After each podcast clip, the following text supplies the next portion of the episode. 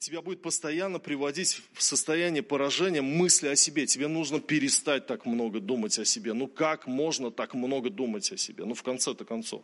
Ну есть же другие люди в твоей жизни. Ну есть же другие люди вокруг тебя. Не все же заключено в твоих симптомах, болезнях. Ну перестань ты вот хвататься за все. За сердце, за почки и так далее.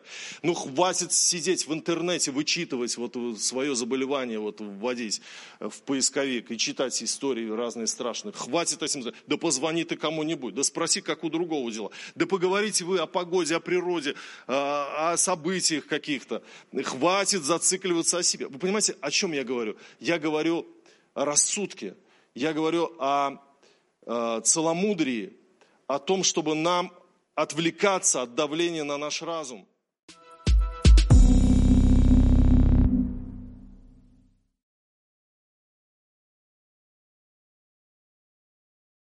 А я сегодня буду проповедовать на тему осознанность. Осознанность. А, как-то давным-давно я вел альфа-курс в церкви. Это был еще другой город, э, в другой церкви. Вел альфа-курс.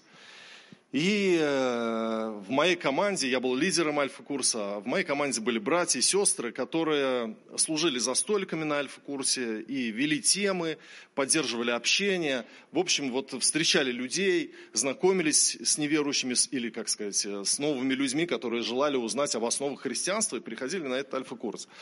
И вот в моей команде была одна сестра, и э, она заходит на молитву. Мы молились перед каждым альфа-вечером – за сам альфа-вечер, да, молились, благословляли, настраивались, ну, чтобы мы позитивными сами были, не депрессивными, чтобы улыбки у нас были естественные, чтобы мы были наполнены радостью и Духом Святым. И вот она заходит, и у нее на ней лица нет. И я спрашиваю, ну, что, что, что случилось? Она говорит, я увидела, как зашел мужчина на этот вечер, сел за столик – и я вдруг узнала, что это моя первая любовь. Это из школьных моих вот лет. Это... И я не знаю, что со мной. Просто ну, помолитесь за меня. У меня внутри что-то происходит. А она замужем, у нее семья. И все, мы, конечно, помолились за нее. Через неделю уже она приходит на этот альфа-курс, на, наш, э, на нашу молитву. И такая радостная, такая спокойная и говорит, вы знаете, я хочу сказать, слава Богу за то, что вот Господь помог мне, потому что я как бы молилась за эту ситуацию, какой-то вот огонь вспыхнул во мне, но я стала рассуждать, стала молиться за это. И вдруг Господь мне показал, что это просто болезнь, что это не истинные чувства. И я отреклась от этого, и Господь помог мне убрать вот это состояние чуждое от меня. Поэтому я свободна, свободно видеть этого человека, свободно э, служить э, за тем столиком или за другим столиком. В общем-то, у меня все внутри хорошо. И вот, знаете, когда мы читаем Священное Писание, то мы неоднократно встречаем такие понятия, как рассудительность, трезвение, воздержание, целомудрие, ну, целомудрие – это значит самообладание. И все эти качества говорят о целостности христиа, христианина. Очень часто апостол Павел э, говорит об этих качествах, и не только апостол Павел, другие апостолы пишут в своих посланиях. И мы э, понимаем, что все эти качества говорят о целостности христианина, который может, способен обуздать свои животные инстинкты, свои какие-то вот, э свою чувственность, эмоциональность, знаете, вот э, состояние такого безудержного наваждения, э, состояние искушения, преодолеть это. И поэтому, что такое осознанность? Осознанность – это способность объективно, трезво и беспристрастно посмотреть на ситуацию объективизироваться, так отойти вот шаг в сторону сделать, посмотреть на себя, посмотреть на другого человека, посмотреть на все, что происходит, оценить, понять, с Божьей точки зрения э, увидеть, что происходит на самом деле.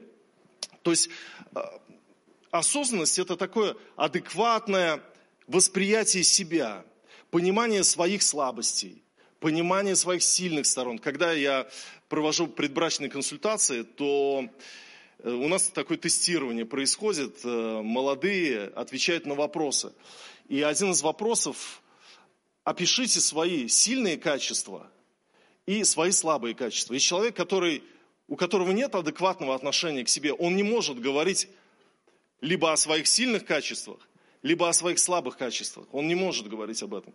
Потому что где-то он там внутри сломлен, где-то он, например, слишком горд и говорит, что у меня слабых качеств в принципе нет, да? Или наоборот, где-то слишком закомплексован и говорит, у меня нет ни одного сильного качества. Но вот э, Господь призвал нас к трезвению, к трезвому разуму, к тому, чтобы мы понимали все с Его точки зрения, не подвергались эмоциональному контролю. Поэтому, что бы ни происходило, всегда нужно задавать три вопроса. Первый, кто я? Второй, где я? И третий вопрос, что, собственно, происходит? Кто я? Где я? И что происходит. И в Библии мы можем увидеть много-много разных историй. И э, в этих историях либо есть осознанность у главных героев, либо ее нет. Ну, например, давайте мы вспомним о четырех прокаженных. Был голод в Самарии, прокаженные не жили в городе, потому что у них было свое гетто. Ну, был голод, и, собственно, сами прокаженные понимали, что вот просто сидя на месте, мы умрем скоро. Но идти в город тоже смысла нет. Он осажден сириянами, и в городе голод. И царь голодает, и все голодают. Пойдем в город, тоже умрем. Ну что, давайте пойдем, ребята, в стан сирийский, к врагам пойдем. Придем к ним, убьют, убьют, все равно умирать. А не убьют, может быть, еще поживем. Ну так они и решили. Идут они в стан сирийский. А там ни одного сириянина шалаши пустые, ни, ничего нету. Ни, никого нет, вернее, но все есть. Есть э, э, много добра, много золота, много серебра, много еды. Они стали есть. Это был пир для этих прокаженных. Они ели-ели, пока просто уже вот не наелись. Они, они Взяли это золото, взяли вот это вот все вот э, себе за пазуху, в мешки наложили, побежали, закопали, потом снова в другой шатер зашли и снова стали есть, и ели, и ели, и ели, ели. Давайте еще закопаем, давайте. И еще пошли закопали. И потом они такие остановились и сказали друг другу, не так мы делаем. День сень, день радостной вести. Если мы замедлим и будем дожидаться утреннего света, то пойдет на нас вина. Пойдем же и уведомим дом царский. Пойдем братьям нашим скажем, что Господь вот это вот чудо сделал, что ни одного сириянина, а добра сколько хочешь. И они пошли и рассказали, и это, был, это было правильное решение. И слава Богу, что вот эта осознанность, она пришла к ним, что они оценили ситуацию. Сколько можно бегать, закапывать? У нас там люди голодают, умирают, народ наш гибнет. Давайте расскажем. Это день, не день значит, э, забирание себе всех материальных ценностей. Это день, день радостной вести. И когда мы включаем рассудок, то мы понимаем суть проблемы Божьими глазами. И это дает нам силы взять власть над собой рассудительность – это противоположный берег от эмоциональности. И нам очень важно переплывать вот на другой берег от эмоциональности. Когда какая-то эмоциональная ситуация происходит, будь то ссора, будь то эм, безответная любовь, будь то э, гнев, будь то искушение какое-то, страсть. Очень важно переплыть на другой берег рассудка и просто рассуждать, рассуждать на основании Божьего Слова, поговорить с кем-то, поговорить с Богом, рассуждать, что происходит на самом деле. Помните Иосиф, который был в доме Патифара, и он был рабом, он был слугою, и хозяин Патифар доверил ему все в доме. Управление полностью передал ему. И тут момент очень такой деликатный, это было искушение, это была очень такая трудная ситуация, когда жена Патифара стала приставать к нему, и мы читаем, что обратила, обратила взоры она на Иосифа и сказала, спи со мною. Но он отказался и сказал жене господина своего, вот господин мой не знает при мне ничего в доме, и все, что имеет, отдал в мои руки. Нет больше меня в доме сем. И он не запретил мне ничего, кроме тебя, потому что ты жена ему. Как же сделаю я сие великое зло и согрешу перед Богом? Это и есть осознанность, это и есть ну, рассудок, э, когда ты в эмоциональном каком-то искушении находясь, можешь рассуждать правильно. И когда мы охвачены какой-то агрессией, может быть, местью, может быть, желанием отомстить, может быть, это обида или еще какая-либо эмоция. Мы должны понять, в этот момент Бог хочет поговорить с нашим разумом, а, а, обращает вопросы к нашему разуму. А, помните Каин? В нем была сильная эмоция, такая разрушительная эмоция. Когда Авель и Каин принесли жертвы Богу, Богу понравилась жертва Авеля, а жертва Каина как бы не понравилась. И Каин был в удручении, что он не занял первого места, что ну, его жертва не была угодной Господу. И он опечалился. Это была эмоция внутри него. Он испытывал чувство ненависти к своему брату.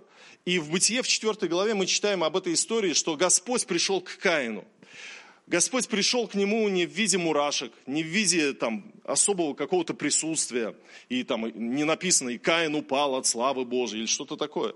Он пришел к нему с вопросами. Всегда, когда мы попадаем в эмоциональную ситуацию какую-то, Бог приходит к нам с вопросами, чтобы включить наш рассудок, чтобы запустить функцию нашего разума. И он задает ему вопрос, почему ты огорчился? От чего поникло лицо твое? И еще один вопрос. Если делаешь доброе, то не поднимаешь ли лица? А если не делаешь доброго, то у дверей грех лежит, и он влечет э, тебя к себе. Но ты господствуй над ним. Господь разговаривал с Каином и задавал ему вопросы. От чего поникло лицо? И, то есть, Каин должен был бы вот остановиться и начать отвечать на эти вопросы, которые Бог ему адресовал. Так, от чего поникло лицо? Ну, от того, что у Авеля хорошая жертва, а у меня не хорошая. Он первый, я последний. У него получилось, у меня не получилось. Он успешный, я не успешный. Вот от этого поникло лицо. Ну, давай, давай дальше размышляй. От чего? От чего поникло? А почему оно поникло-то? Что, может быть, не он виноват, а ты, может быть, что-то не так делаешь? Я что-то не так делал? Может быть, кстати. Он же агнца принес, а я вот помидоры там собрал, которые остались в огороде и принес. То есть он должен был дальше размышлять, размышлять и понять, что его эмоция, она не оправдана, она несправедлива. И остановиться и сказать, так, все, я не, не буду не поддаваться этому искушению, выяснять отношения с братом, он ни в чем не виноват. То есть, понимаете, да, Господь задает ему вопросы. Кто я? Где я? Что со мной происходит? В Библии мы находим одну интересную историю о Гедеоне. Когда он шел с своей армией на врага, то у него было много тысяч солдатов. Но Господь говорит, слушай, так не пойдет. Потому что всю победу и славу вы припишете себе. Вы скажете, мы вот сами смогли. Давай так, чтобы моя слава явилась, э, пусть вот будет определенный отбор. Первый там Э, значит, э, первая сепарация заключается в том, кто из них боится, пусть идет домой. Кто из вас боится, идите домой. Хоп, собрались там, половина ушли. еще, еще. И вот он приводит их к воде. И здесь тоже происходит отбор.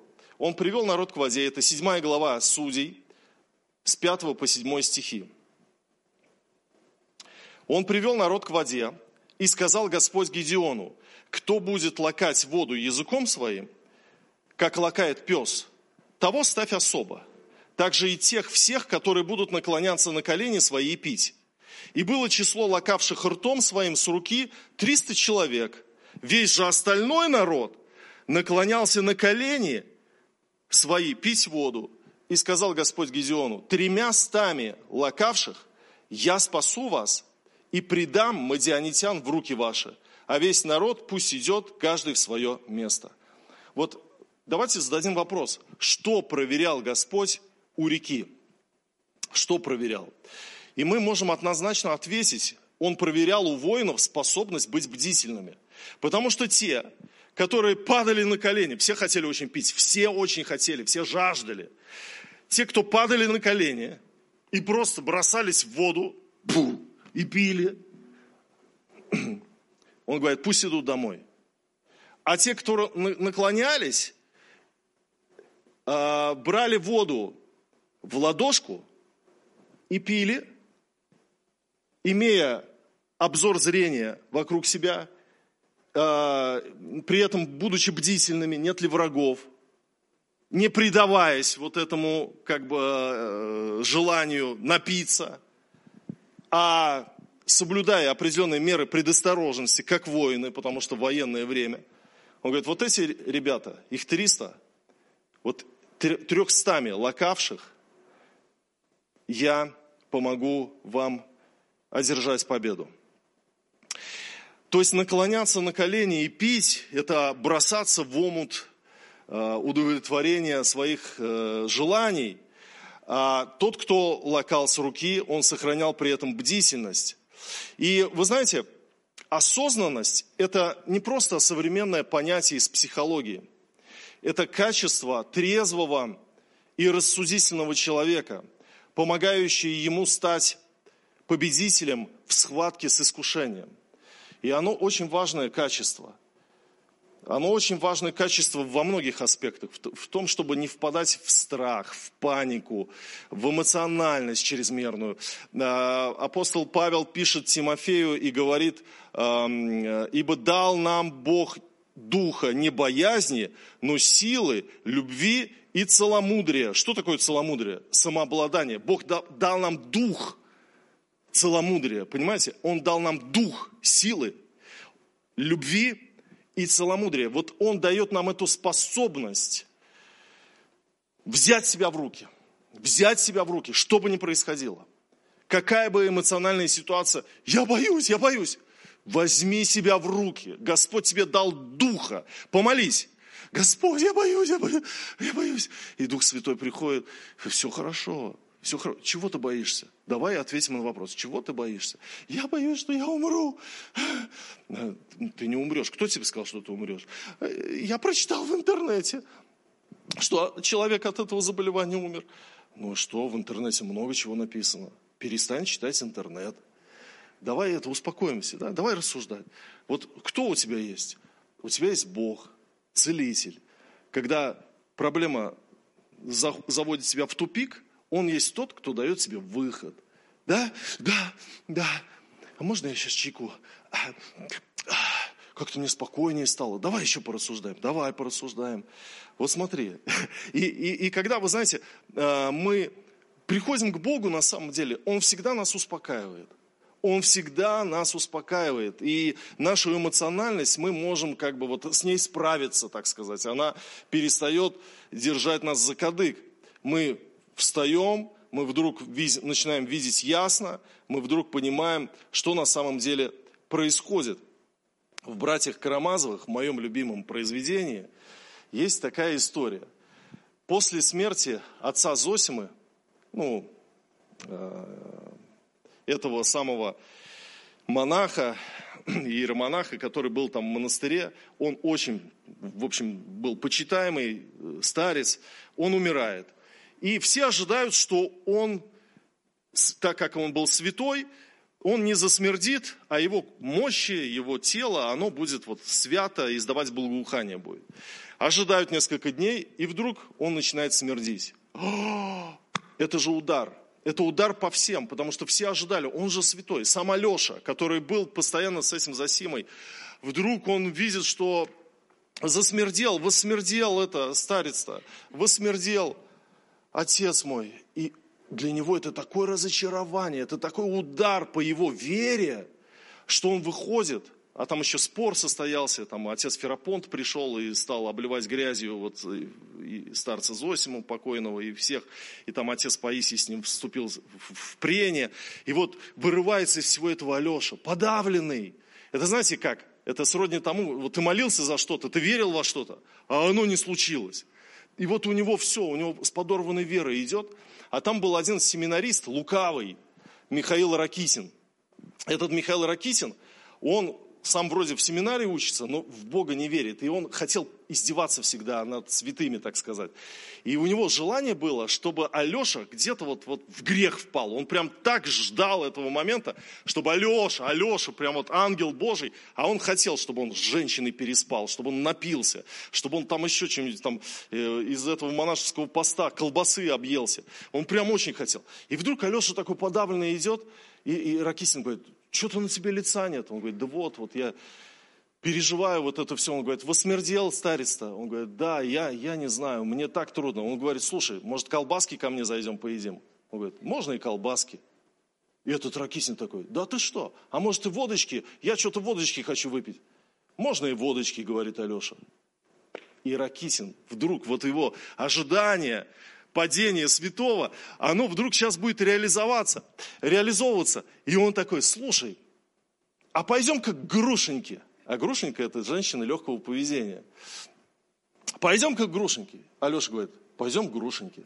И они идут, приходят к Грушеньке. И Грушенька как бы вот, ну, ждала, потому что Ракисин с ней заключил сделку. Если она соблазнит э, святого Алешу, так сказать, то он, э, значит, э, э, ей заплатит, или она ему заплатит, я не помню там точно вот этот момент, но там был какой-то договор. И, в общем, Алеша приходит туда, Ракисин, Грушенька, там общение происходит, Алеша весь страдает, что вот так со старцем случилось. И в один момент она запрыгнула ему на колени, Грушенька, и села. Алеш, ты же не против, вот я сейчас вот села тебе на колени. И, и, и, а он молчит. Он молчит, ничего не говорит. И там дальше диалог, диалог. Ракисин снова что-то про старца. И в один момент, и в один момент Алеша начинает говорить. Ракисин, не дразни ты меня, что я против Бога моего взбунтовался. Не хочу я злобы против тебя иметь, а потому будь и ты добрее. Я потерял такое сокровище, какого ты никогда не имел – и ты теперь не можешь судить меня. Посмотри лучше сюда на нее. Видел, как она меня пощадила. Я шел сюда злую душу найти. Так влекло меня самого к тому, потому что я был подл и зол, а нашел сестру искреннюю, нашел сокровище, душу любящую. Она сейчас пощадила меня, Аграфена Александровна, я про тебя говорю, ты душу мою сейчас восстановила. И вдруг она слышит слова, ну вообще, ну, против похоти, против этих планов всех, да. А, и, и ее он сестрой назвал, ее доброй назвал. Она вскочила, она говорит, да я никакая не добрая, да я никакая не, не благожелательная. Да, да, Ракисин говорит, она проглотить тебя хотела. И, и она говорит, да, я хотела проглотить тебя, но я хочу сказать, что все изменилось.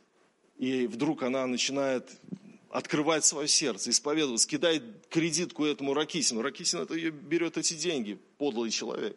То есть вот искушающая ситуация. И как вовремя к Алёше приходит эта осознанность, как вовремя он останавливает это искушение, как вовремя это происходит. И вы знаете, вот в жизни так бывает, что мы можем быть поглощены какой-то эмоции, поглощены каким-то искушением. И так важно начать рассуждать правильно, так важно включать разум, так важно определить, это искушение, за ним дьявол, это от Бога, это праведность, она меня сейчас не привлекает, мне кажется, она не сверкает, не, не влечет меня. Но это мой путь. Я должен вновь прийти к Богу, чтобы обнаружить э, счастье в том, что имею. Я не понимаю ситуацию, которая произошла, но Господь поможет мне понять и пройти. Я не должен поддаваться искушению. Я не уйду от Бога. Я не уйду в грех. Я буду идти дальше. И Господь поможет мне откопать источник благословения. Поэтому, друзья, вы знаете, а, нам нужна осознанность. Нам нужна осознанность при любой эмоциональной ситуации. Нам нужна осознанность при любой эмоциональной вспышке. Иммануил Кант, он был ипохондриком. Знаете, кто такой ипохондрик? Зацикленный на своих симптомах, болячках человек. Постоянно гнал за свое здоровье, что вот он помрет и так далее. И когда он гулял на улице, прохладное время года, то дышал он только носом. Он боялся простыть. По этой же причине на открытом воздухе, когда он гулял, он ни с кем не здоровался. Ну, чтобы как бы не простыть ему. Э, и люди как бы видели невежливого Иммануила Канта. И э, известный ученый ежемесячно запрашивал в городской управе сведения о смертности в Кёнигсберге, он там жил, чтобы спрогнозировать год своей смерти. То есть он реально был зависим от этих мыслей о своей смерти, о болезнях и так далее. И вы знаете, очень важно понимать, что когда у тебя есть признаки ипохондрии, то очень важна осознанность. Нужно понять свою проблему. Да, ты можешь обследоваться, но всякий раз тебе могут что-то находить, а ты можешь раздувать вот муху, превращать в слона. Нет ничего плохого в том, что ты ходишь по врачам. Но, но тебя будет постоянно приводить в состояние поражения мысли о себе. Тебе нужно перестать так много думать о себе. Ну как можно так много думать о себе? Ну в конце-то концов. Ну есть же другие люди в твоей жизни. Ну есть же другие люди вокруг тебя. Не все же заключено в твоих симптомах, болезнях. Ну перестань ты вот хвататься за все. За сердце, за почки и так далее. Ну хватит сидеть в интернете, вычитывать вот свое заболевание, вот вводить в поисковик и читать истории разные страшные. Хватит этим. Да да позвони ты кому-нибудь, да спроси, как у другого дела, да поговорите вы о погоде, о природе, о событиях каких-то. Хватит зацикливаться о себе. Вы понимаете, о чем я говорю? Я говорю о рассудке, я говорю о, о целомудрии, о том, чтобы нам отвлекаться от давления на наш разум. Мы должны развивать в себе через осознанность, эмпатию и сочувствие. Что такое эмпатия? Вот это и есть сочувствие. Да? То есть, когда ты, находясь в эмоциональной ситуации, э, не принимаешь категорических решений, осуждая другого человека, или нападая на другого человека, или э, бросаясь в перепалку с другим человеком, но всегда нажимаешь при этом на тормоза, стоять. Мне так хочется сейчас ответить по злому этому человеку. Стоять, Держи себя в руках, держи себя в руках. Написал такое письмо гневное. Стирай, думай, успокаивайся, дай времени, ну, дай переждать это все дело. В четвертой книге царств есть история про а, Елисея, который исцелял людей, и тут э, у женщины не было ребенка, и по молитве его, она забеременела, родила, хотя это было чудо, на самом деле, она не могла иметь детей. Но ребенок подрос, и потом у него голова заболела, помните, да, и он умер, в общем. И написано, что женщина пошла к этому пророку. И э, Елисей Гиезия посылает, говорит, Гиезия, иди, встреть ее. И, в общем-то, спроси, с чем она идет. А она скрыла, она говорит, мне просто надо с пророком поговорить. И, э, и тогда этот Гиези подбегает, здорова ли ты, здоров ли муж твой, здоров ли ребенок? Она сказала, здоровы, то есть она соврала, хотя у нее сын умер. Когда же пришла к человеку Божию на гору, ухватилась за ноги его и подошел к Гиези, чтобы отвести ее, но человек Божий сказал, оставь ее, душа у нее огорчена, а Господь скрыл от меня и не объявил мне. Вы знаете, вот часто бывает, что то, что на поверхности всегда ты видел как бы, и всегда был уверен, что оно так, не всегда работает. Бывают вещи более глубокие, и нужно дать время, чтобы прошло время, чтобы вот не только Гиезий с ней встретился, не только вот слух, чтобы этот был у тебя от людей, которые рядом, но чтобы ты сам убедился, чтобы ты сам, а для этого нужно, чтобы время прошло. Однажды я бегу в лесу, и получаю сообщение. И сообщение такое вот м-м, жесткое, вот под кожу, под кожу залазящее, неприятное, с раздражением, провоцирующее. И я бегу и думаю, как вообще он мог такое написать? Останавливаюсь, выключаю свои спортивные часы, останавливаюсь и начинаю писать ответ. И пишу в такой же форме, грубое сообщение. Написал и стою дышу холодным воздухом. Мне только нужно отправить. И я начинаю думать, вот я сейчас его отправлю. Что будет дальше? А дальше будет скандал. Дальше будет э, разъяренная ситуация. А на самом деле, а почему этот человек такой написал? был ли у него мотив, ну, вот стоящий мотив. И я подумал, слушай, да, был.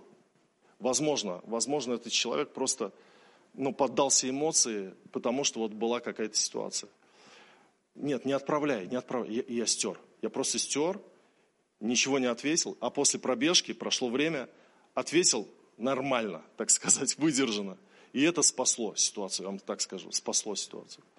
И вот не всегда у нас получается нажать на тормоза, не всегда получается. Бывает, мы в порыве гнева, эмоций, отвечаем вот как вот есть, а потом жалеем. И вот нам надо научиться быть скорым на слушание, скорым на, на то, чтобы услышать что-то, да? Но медленным на гнев, медленным на слова. Нам нужно вот у Якова вот научиться этому принципу тормозов, э, паузы, выдержать время. Потому что не выдерживая время, мы не помогаем, э, мы не даем место разуму, мы не даем место Божьему взгляду на ситуацию. И так важно нам, нам справляться с эмоциями, давая место осознанности, оценивая ситуацию Божьими глазами. Давайте мы поднимемся все.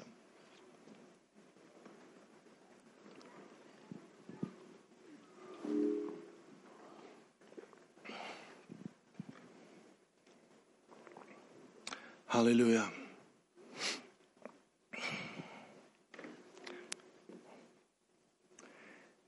Ты скажешь, пастор, а я уже как бы проиграл. Я уже и за водкой ходил, и к грушеньке ходил, и еще куда-то ходил. А я тебе скажу, праведник семь раз упадет и встанет. Ну-ка поднимайся, ты что себе позволил? А теперь ты чувство вины как оправдание своему падению используешь всегда, что у тебя с Богом ничего не получилось. Вставай. Нет никакой жизни без Бога. Поднимайся, вставай на ноги, возьмись за разум, служи Господу. Господь поднимет тебя еще.